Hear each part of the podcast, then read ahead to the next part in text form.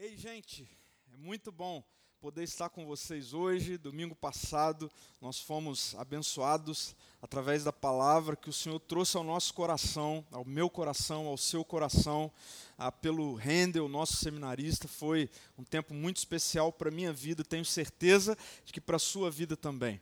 Mas é bom voltar, é bom estar aqui com vocês hoje nesse encontro, e um encontro especial, na verdade, um mês especial, mês ah, onde nós comemoramos o primeiro aniversário da nossa comunidade, da Igreja Ser Amor, e quanta coisa já vivemos ao longo desse tempo, ah, e quanta coisa nós ainda temos para viver. Ao longo dessa semana, eu recebi algumas palavras completando, né, essa frase, ah, o que um ano de Ser Amor representa para a sua vida, para a sua história, e foi muito, muito legal, gratificante, ouvir relatos, ler, enfim, receber mensagens do que a Ser Amor tem representado na vida de pessoas ao longo desse nosso primeiro ano. E para hoje, eu peguei duas palavras que apareceram lá no nosso Instagram, no Instagram da nossa comunidade, que ah, é a palavra renascimento e a palavra vida. Então hoje a gente vai conversar sobre isso, renascimento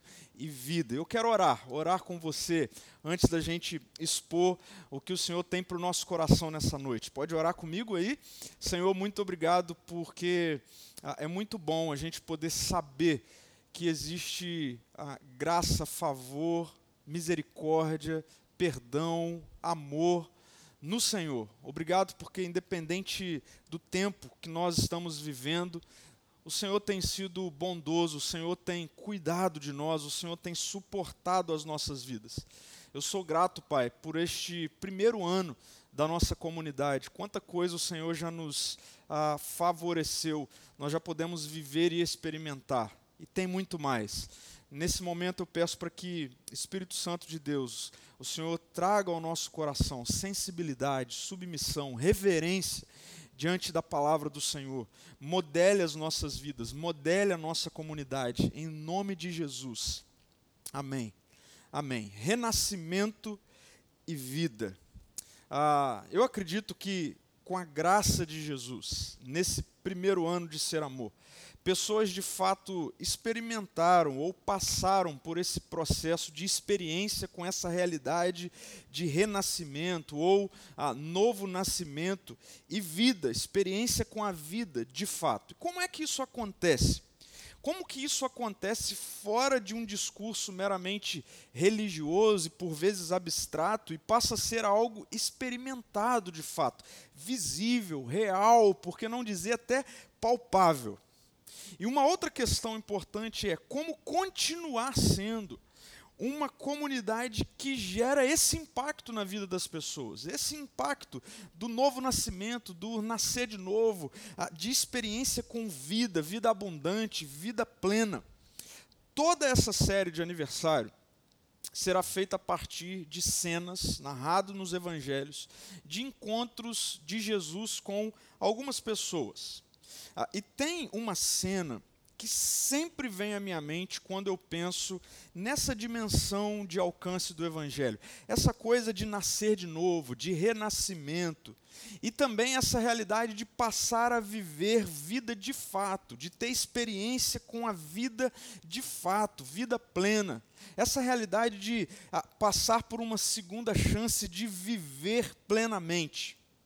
Sempre que eu penso nisso e olho para as Escrituras, ah, eu penso no encontro que Jesus teve com uma mulher que fora brutalmente levada até Jesus com a intenção tanto de envergonhar e condenar aquela mulher, como também de envergonhar e condenar Jesus. Eu estou me referindo a um encontro narrado nas Escrituras, no Evangelho de João, no capítulo oito, e eu vou ler esse encontro, o relato desse encontro, que vai do versículo um até o versículo onze. João oito, do versículo um ao versículo onze. O texto diz assim: Jesus voltou dos, do Monte das Oliveiras, mas na manhã seguinte, bem cedo, estava outra vez no templo.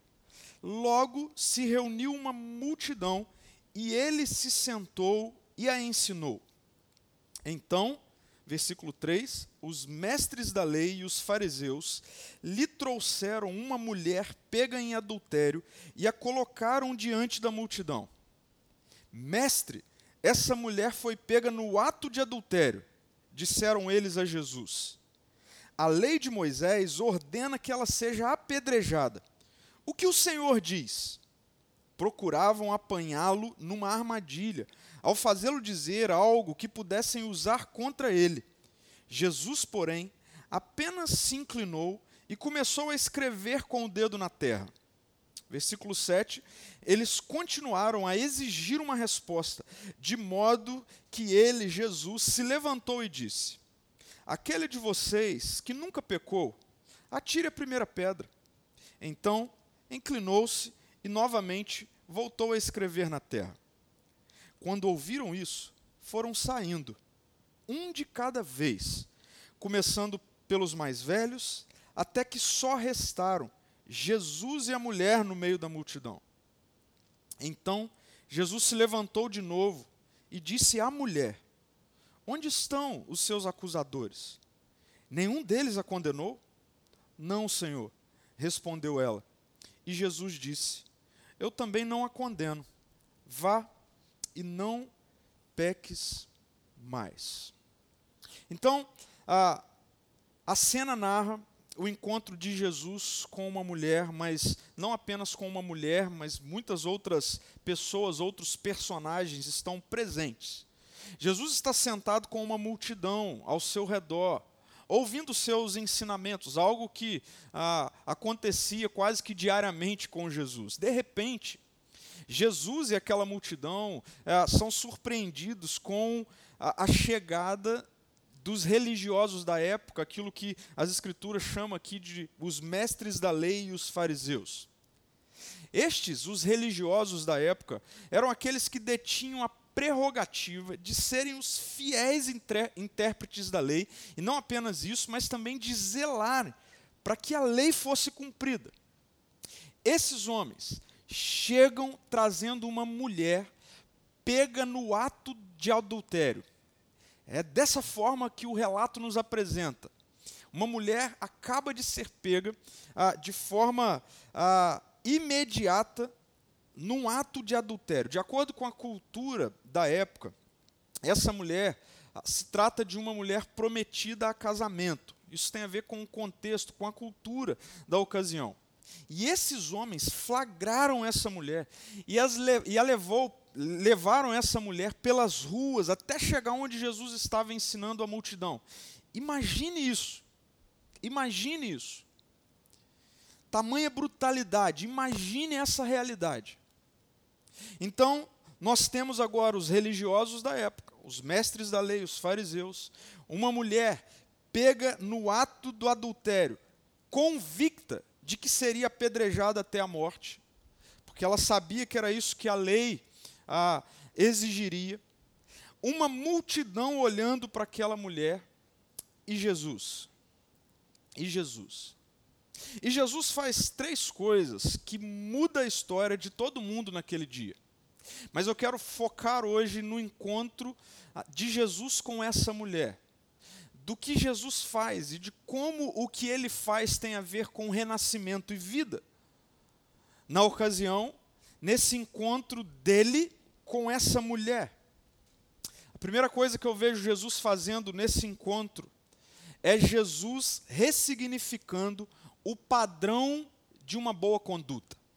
É isso, Jesus ressignifica o padrão de uma boa conduta.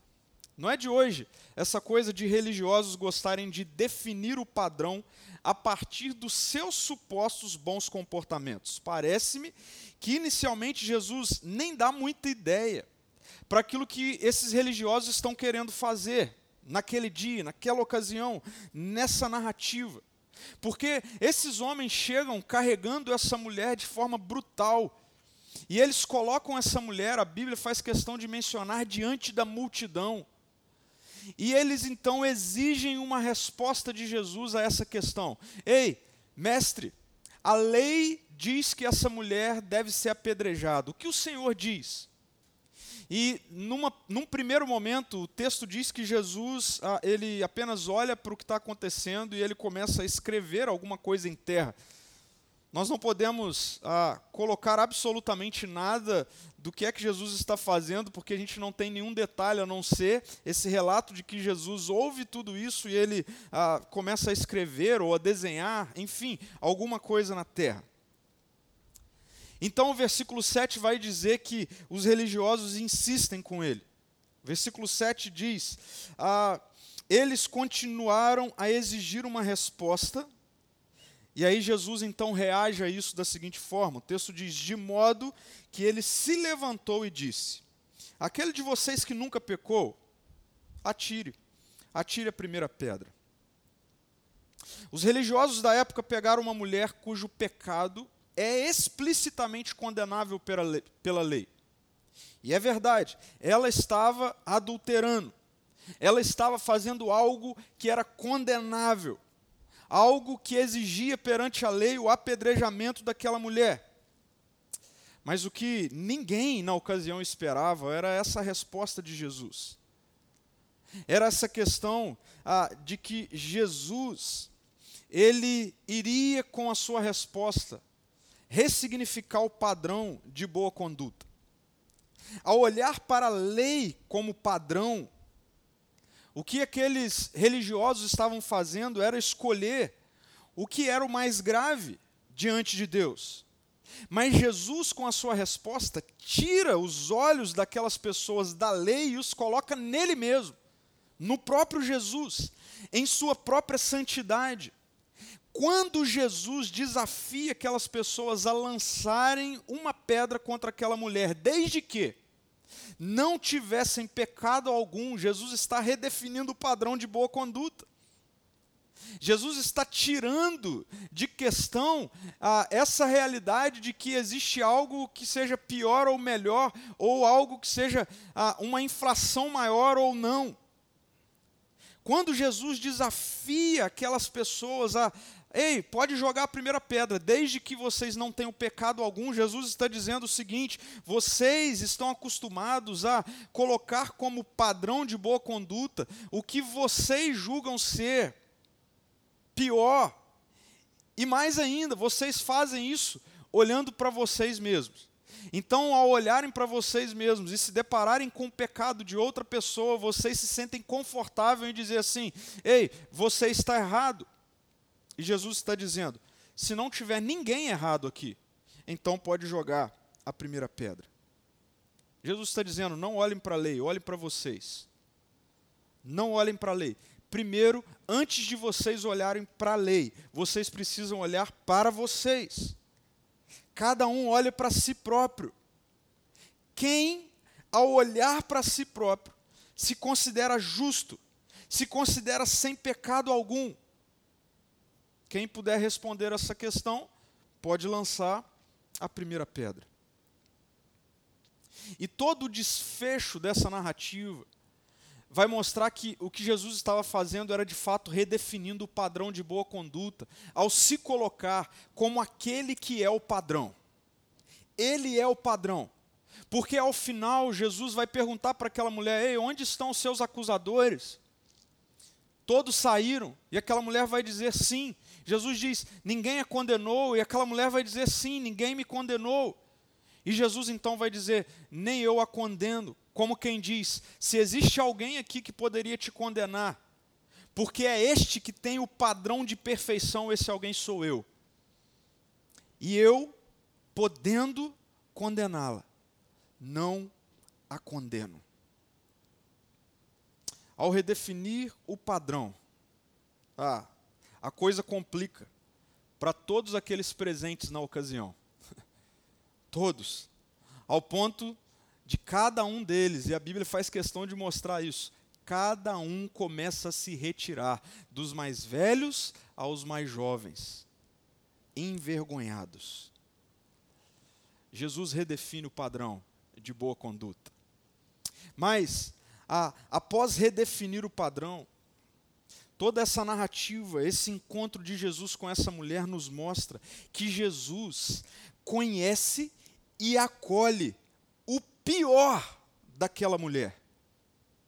É verdade, aquela mulher não é uma vítima. Apesar de todo o movimento que aqueles religiosos fizeram, sim, passa uma realidade de covardia, de algo que Jesus de fato não aprovou. Não exclui o fato de que aquela mulher fora pego num ato de, de adultério. Aquela mulher não é uma vítima. Aquela mulher, de fato, estava agindo de maneira destrutiva para a sua própria vida e para quem fosse, por exemplo, se casar com ela. O ato daquela mulher é um ato, sim, terrível. Não é um ato justificável, não é um ato aprovável. Pelo contrário, ela não é vítima. A questão é que é assim, nesse dia péssimo que Jesus a conhece, que Jesus se depara com aquela mulher. E Jesus conhece aquela mulher nessa ocasião e acolhe aquela mulher nessa ocasião. Ou seja, no seu pior dia, no seu pior momento. Imagine ah, alguém na época de Jesus sabendo que estaria diante de Jesus. Nessa ocasião, ah, Jesus já era alguém conhecido na região. Todo mundo queria conhecê-lo, todo mundo queria tocar nele, todo mundo queria estar onde ele estava. Eu tenho plena certeza de que, se aquela mulher soubesse que ela estaria diante de Jesus, ela escolheria uma, uma outra ocasião para estar diante de Jesus. Mas aquela mulher nem pode muito escolher como ela estaria diante de Jesus. O fato é que ela agora está diante de Jesus como uma mulher de fato pega em adultério, envergonhada, no seu pior dia, no seu pior momento. E é assim que Jesus a conhece, mas também é assim que Jesus a acolhe. É assim. Jesus acolhe. Jesus ah, não permite que ninguém, ninguém, lance uma pedra contra aquela mulher. Mesmo aquela mulher estando no seu pior dia, no seu pior momento. Jesus conhece aquela mulher no pior dia dela, mas Jesus acolhe aquela mulher também no seu pior dia. E por fim, após redefinir o padrão de boa conduta, e após conhecer e acolher o pior daquela mulher, agora Jesus faz um terceiro, e eu quero trazer como um último movimento daquela ocasião. Jesus oferece uma nova vida, renascimento para aquela mulher. E aqui eu quero propor a você um outro olhar para o que Jesus está fazendo e para como Jesus fala com aquela mulher. Porque eu já ouvi algumas mensagens, algumas reflexões a partir desse texto, algumas pessoas falando desse texto, e quando chega nesse final, mudam até o tom da voz para parecer que Jesus agora ia dar uma bronca naquela mulher. Para mim, isso não faz nenhum sentido. Vamos voltar. Os religiosos levam aquela mulher diante da multidão para condená-la, envergonhada. Jesus, diante da multidão, conhece aquela mulher e acolhe aquela mulher no seu pior dia. Quando a multidão se retira, Jesus corrige aquela mulher, mas ele corrige aquela mulher oferecendo a ela redenção, nova vida, renascimento. É assim que eu vejo esse dia. Olhe para os movimentos de Jesus no texto, e aqui eu quero trazer a, e fazer a leitura numa outra versão de tradução que nós temos, que absorve melhor a ideia do texto original, que é o texto grego. Eu quero ler com vocês uma outra versão, a, versículo nove, dez e onze. O texto diz assim: quando ouviram isso, os religiosos ouviram a resposta de Jesus, saíram um a um, a começar pelos mais velhos até os últimos.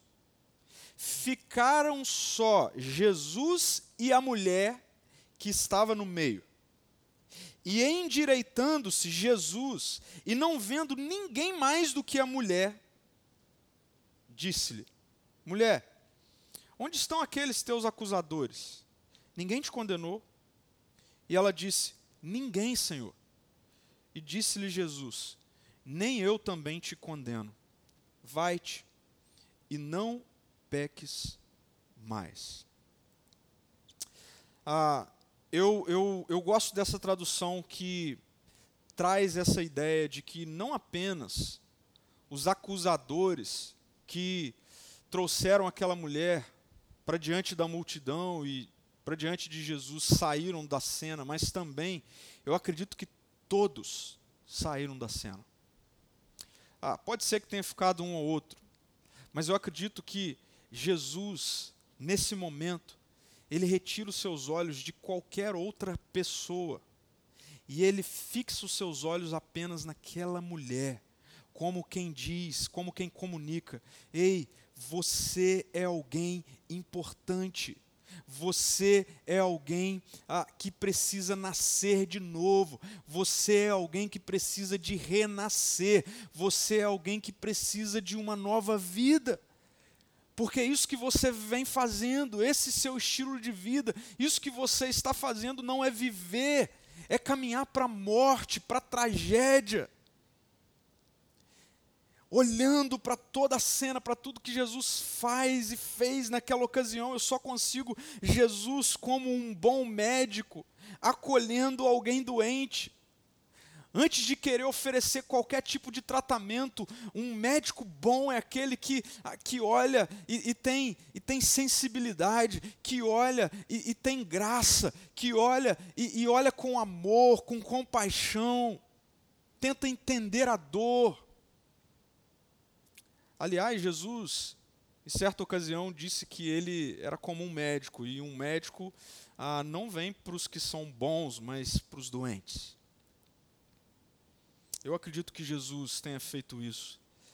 Jesus, como um bom médico, ele agora ao final, ele diz: ei, ah, não continue vivendo essa vida por conta própria. Ei, eu tenho vida para te dar. Renascimento. Outra chance de viver e viver plenamente. Sabe,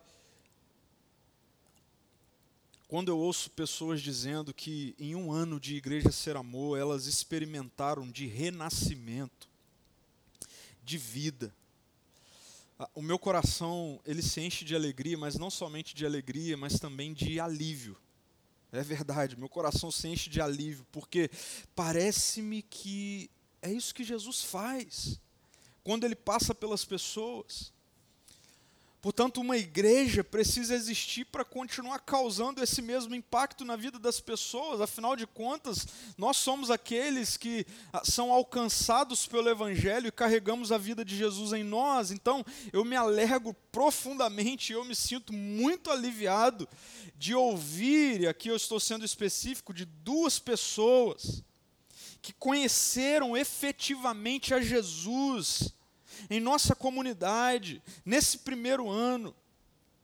Essas duas pessoas que experimentaram renascimento e vida. Isso enche o meu coração de alegria. Mas eu quero continuar contando essa história. Eu quero olhar para daqui para frente. E olhando para daqui para frente, como continuar sendo uma comunidade que cause esse impacto na vida de outras pessoas. Como?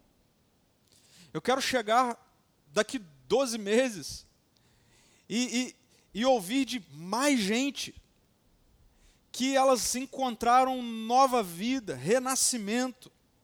Como continuar? A resposta para isso se encontra em entendermos que o que Jesus fez naquele dia com aquela mulher tem a ver com o que Jesus continua fazendo. Preste atenção, primeira coisa que a gente precisa entender: Jesus ressignificou o padrão de boa conduta. Jesus ressignificou o padrão de boa conduta. Ah, eu já ouvi muitas mensagens nesse texto também destacando a postura dos religiosos diante de Jesus como uma forma de exortar, de chamar a atenção da igreja. Gente, eu tenho vergonha alheia de imaginar que a igreja continua tendo essa postura dos religiosos dessa época, da época em que nós lemos o texto. Ei, se você está participando desse encontro, se você que está participando desse encontro de hoje, é alguém que tem essa postura de achar que pode sair por aí com pedras nas mãos para jogar em alguém com base no seu padrão de conduta. Preste atenção nisso. O padrão é Jesus. Ele ressignificou o padrão, meu amigo e minha amiga. E, gente, diante dele, só resta uma postura para todos, para todos, soltar as pedras e reconhecer que todos nós não somos dignos. A gente gosta desse negócio de estar diante das pessoas, comparando o pior delas com o nosso melhor, ou com o nosso suposto melhor. Essa é a postura dos religiosos. É por isso que muita gente, eu já ouvi isso de muitas pessoas, tem o seguinte discurso: como é que pode Jesus amar aquela pessoa? Como pode Jesus alcançar aquela pessoa? Como pode Jesus abençoar aquela pessoa e não a mim? Olha o que eu faço, olha como eu sou, olha o meu esforço. Quando nós fazemos isso, o que a gente está comunicando é que o padrão sou eu mesmo. Mas você precisa saber que o padrão é Jesus. Ele é o padrão. E de verdade, de verdade, eu sinto vergonha alheia de pessoas que se dizem seguidoras de Jesus, cristãos, e que na prática agem como esses que Jesus naquela ocasião nem dá ideia. Na verdade, Jesus os envergonha ao final. Como vimos na cena, os religiosos trazem uma mulher para ser humilhada, envergonhada. E na verdade, acontece um efeito rebote, porque esses homens precisam sair envergonhados. Deixa eu dizer algo para você, e é algo para mim também. Jesus redefiniu o padrão.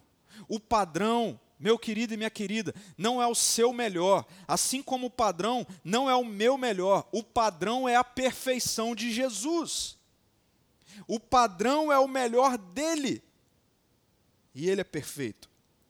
Logo, diante desse padrão, se você é alguém que insiste em andar com pedras nas mãos para atacar pessoas a partir do seu padrão, solte as pedras e se arrependa imediatamente. Ou, a outra opção, é você bancar, preste atenção nisso, é você bancar que por conta própria, por esforço próprio, você pode se colocar diante de Deus e dizer: eu mereço.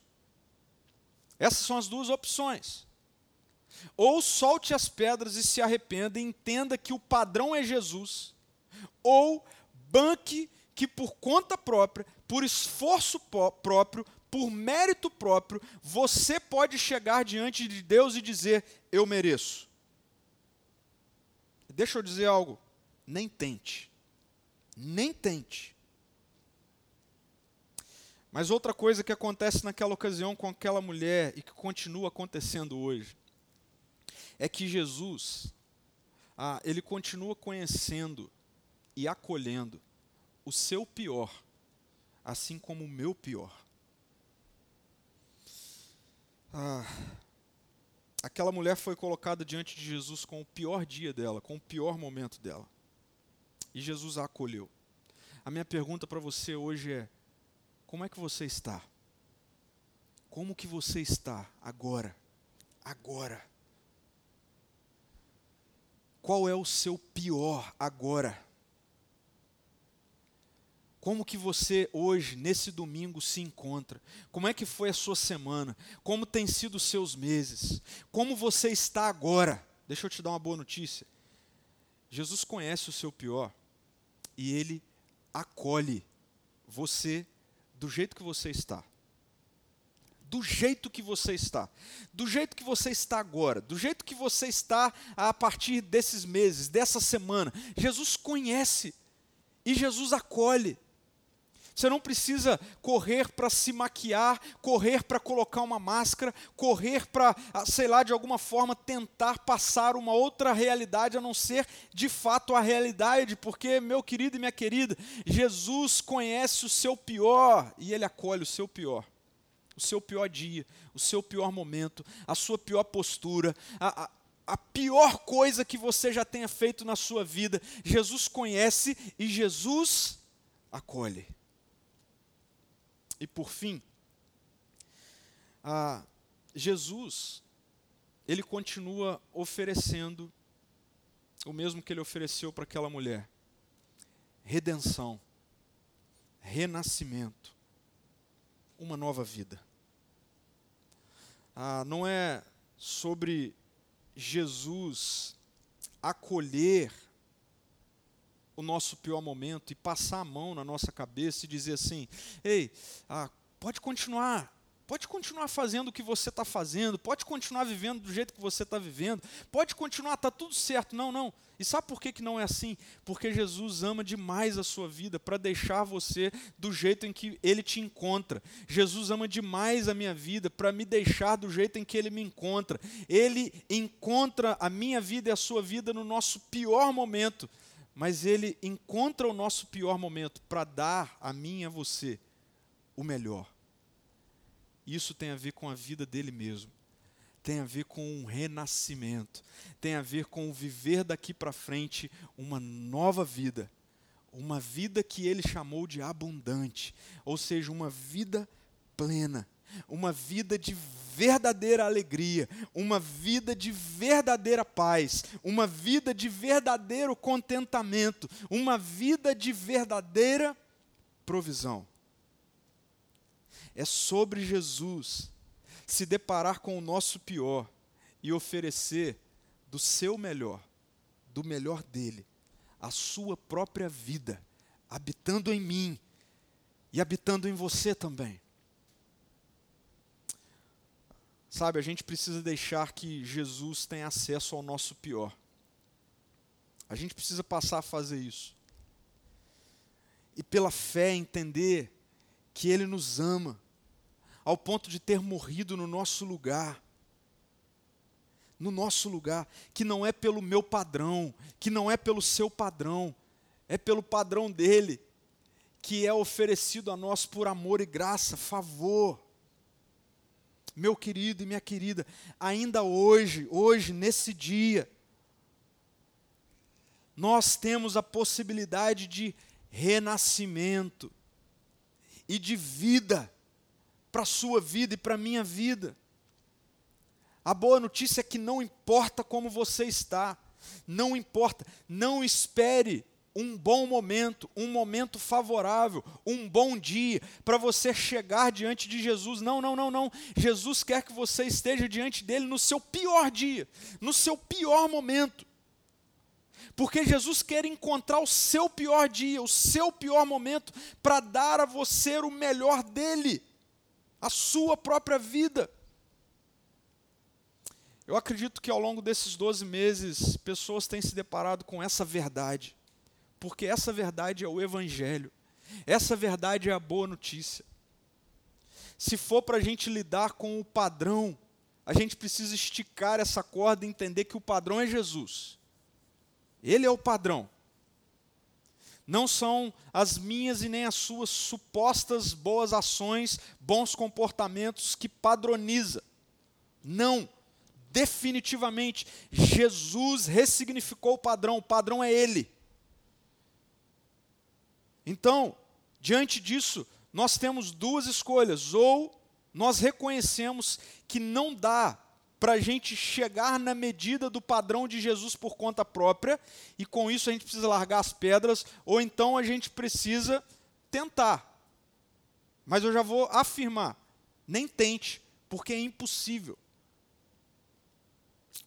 A boa notícia do Evangelho, a boa notícia do Evangelho é que Jesus, ao redefinir o padrão, ele também começou sem medo algum, mas por amor, graça e favor, se encontrar com pessoas em seus piores dias e acolher os seus piores dias, para então oferecer redenção, renascimento, nova vida. Eu me alegro em escutar que pessoas ao longo desses doze meses encontraram Jesus dessa forma na Igreja Ser Amor. Mas eu quero continuar contando essa história. E eu quero continuar desafiando a você, Igreja Ser Amor, a olhar para frente e a se colocar aos pés de Jesus e dizer: eis-me aqui para continuar participando disso. Eu quero deixar duas reflexões, possíveis práticas para a minha vida e para a sua vida.